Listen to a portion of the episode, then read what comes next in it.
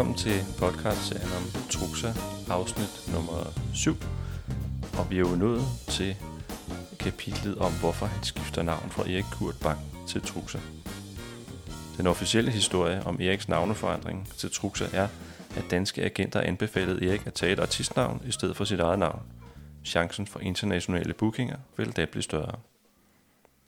I 1946 ændrede Erik Kurt Bang navn til Truxa, og samtidig begyndte han at optræde sammen med Gulle i varietéer, folkeparker på nordiske tv-kanaler og på Grønne Lund i Stockholm, som vi også kan se et billede af her i bogen.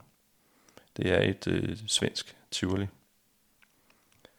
Men navneændringen skyldtes i virkeligheden en pressedækket retssag i 1943, hvor Erik Kurt Bang blev sigtet i en afpresningssag mod en læge, der havde foretaget en ulovlig abort. Erik blev også sigtet for svangerskabsafbrydelse. Abort var ikke lovligt på daværende tidspunkt i Danmark. Først 13. juni 1973 var det muligt at afbryde svangerskabet inden 12. uge. Hans første kone, Madeline Bang, blev også sigtet for meddelagtighed i ulovlig svangerskabsafbrydelse, men blev frikendt den 19. juni 1943, hvilket fremgår af et brev fra politiadvokaten. Erik forklarede i retten, at han kendte familien Rasmussen i Horsens, som han og Madeline ofte havde optrådt for. Fru Kitty Rasmussen havde selv forsøgt at afbryde sit svangerskab, da de havde tre børn i forvejen og ikke havde økonomien til flere børn. Erik mente, at han kunne finde en villig læge i København. Hun tog derfor til København og boede hos Erik og Madeline i fire dage. Samtidig havde de en ven boende, som Erik havde forbarmet sig over, Paul Knipsild Jørgensen, der var uden fast arbejde og uden penge på lommen. Derfor foreslog Truxa i sjov, at Paul kunne afpresse lægen for penge efter indgrebet, fordi han ikke kunne anmelde sagen, da han selv var på dybt vand. Lægen endte dog med at varsle politiet, da kuverten med 1000 kroner skulle hentes af Erik og Paul. Kuverten skulle afleveres af lægen i en kiosk, hvor de så kunne hente den anonymt, men to betjente ventede i nærheden og fangede Erik og Paul på færsk gerning.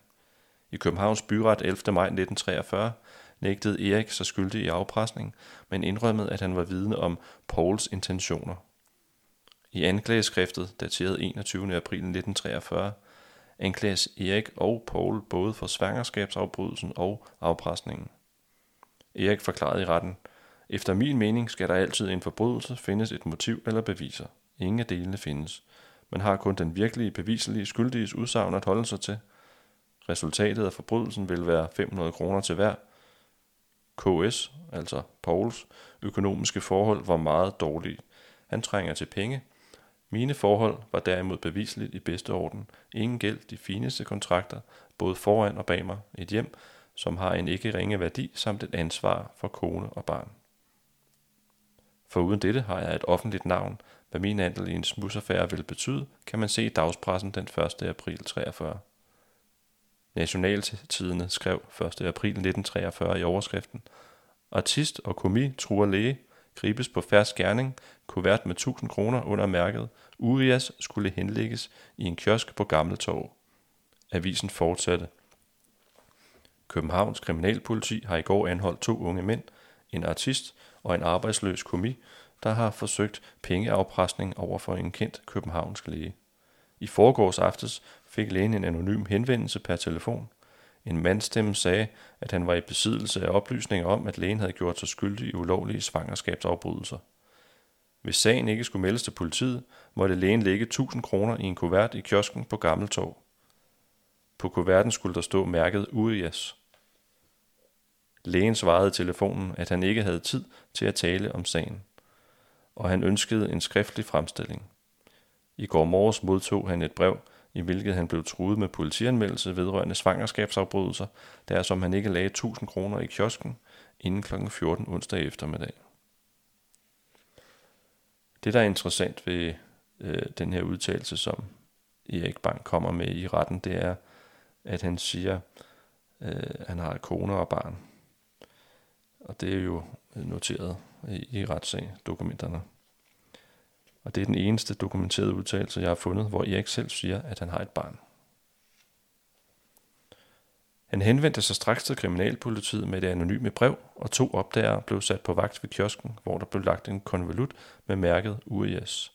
Den var ikke fyldt med penge, men med gammelt papir. Nogle minutter før kl. 14 kom to unge mænd og spurgte efter konvolutten med det hemmelige mærke. Det blev straks anholdt, og til politikommissær Anst aflagde de fuld tilståelse. Begge er i begyndelsen af 20'erne og hidtil ustraffede. Samme dag holdt BT ikke navnene tilbage. Politiet har i går anholdt to pengeafpressere, tryllekunstneren Erik Bang, der i nogen tid har optrådt i national skala, og hans ven, den 32-årige ekspedient, Paul Jørgensen. Og samme dag skulle Erik have mødt i byretten i en anden sag, han havde anlagt mod generaldirektoratet, altså DSB. Erik krævede 1000 kroner i erstatning efter hans trylleremedier var forsvundet i nogle dage efter en turné i Sverige. Aftenbladet skrev 1. april. Ved en undersøgelse viste det sig, at hans redskaber var kommet fra Sverige, men at de ved en fejltagelse var stillet ud på et sidespor på Frederiksberg station. Erik Bank mente nu, at statsbanerne var ansvarlige for, at de ikke var kommet ham rettidigt i hende, og havde selv taxeret den tabte fortjeneste til 1000 kroner. Sagen måtte imidlertid udsættes af den gode grund, at Erik Bang ikke kunne møde. Erik var selv kommet ud på et sidespor. Erik og hans medskyldige, Jørgensen, sad varetægtsfængslet fra 1. april 1943 i Vridsløse Lille Statsfængsel og blev kendt skyldig i begge anklagepunkter. De endte begge med en dom på 8 måneders fængsel. Lægen blev selv dømt for sit ulovlige indgreb i svangerskabets tredje måned. Erik havde privat forsvar under sagen, og Paul havde en beskikket forsvar. Selvom Erik bad om navneforbud, slap historien ud i pressen, og er den sande forklaring på navneændringen fra Erik Kurt Bang til Truxa. Der er spekulationer om, hvorvidt Truxa har taget sit kunstnernavn fra den tyske roman Truxa af forfatteren Heinrich Seiler, omhandlende varietékunstnere. En af karaktererne hedder Truxa og er varietékunstner. Der figurerer en tryllekunstner i historien, men han hedder altså ikke Truxa. I 1937 blev romanen filmatiseret af Hans Serlat. Den kan jo findes på YouTube. Truxa benægter dog selv, at inspirationen til kunstnernavnet Truxa stammer derfra. Det var ellers god PR, hvis han ville frem i Tyskland, da navnet Truxa var kendt i forvejen. Navnet er derimod inspireret af ordet tricks, eller tricks med x, ifølge Truxa selv. Andre specielle artistnavne på den danske tryllescene har også mere eksotiske dæknavne, blandt andre Spinoza, som jo i virkeligheden var Johannes Rønne Christensen, Simba, altså Claus Dalby, Kassab, Peter Jacobsen, og eller Kassam, som egentlig hed Henry Hermansen.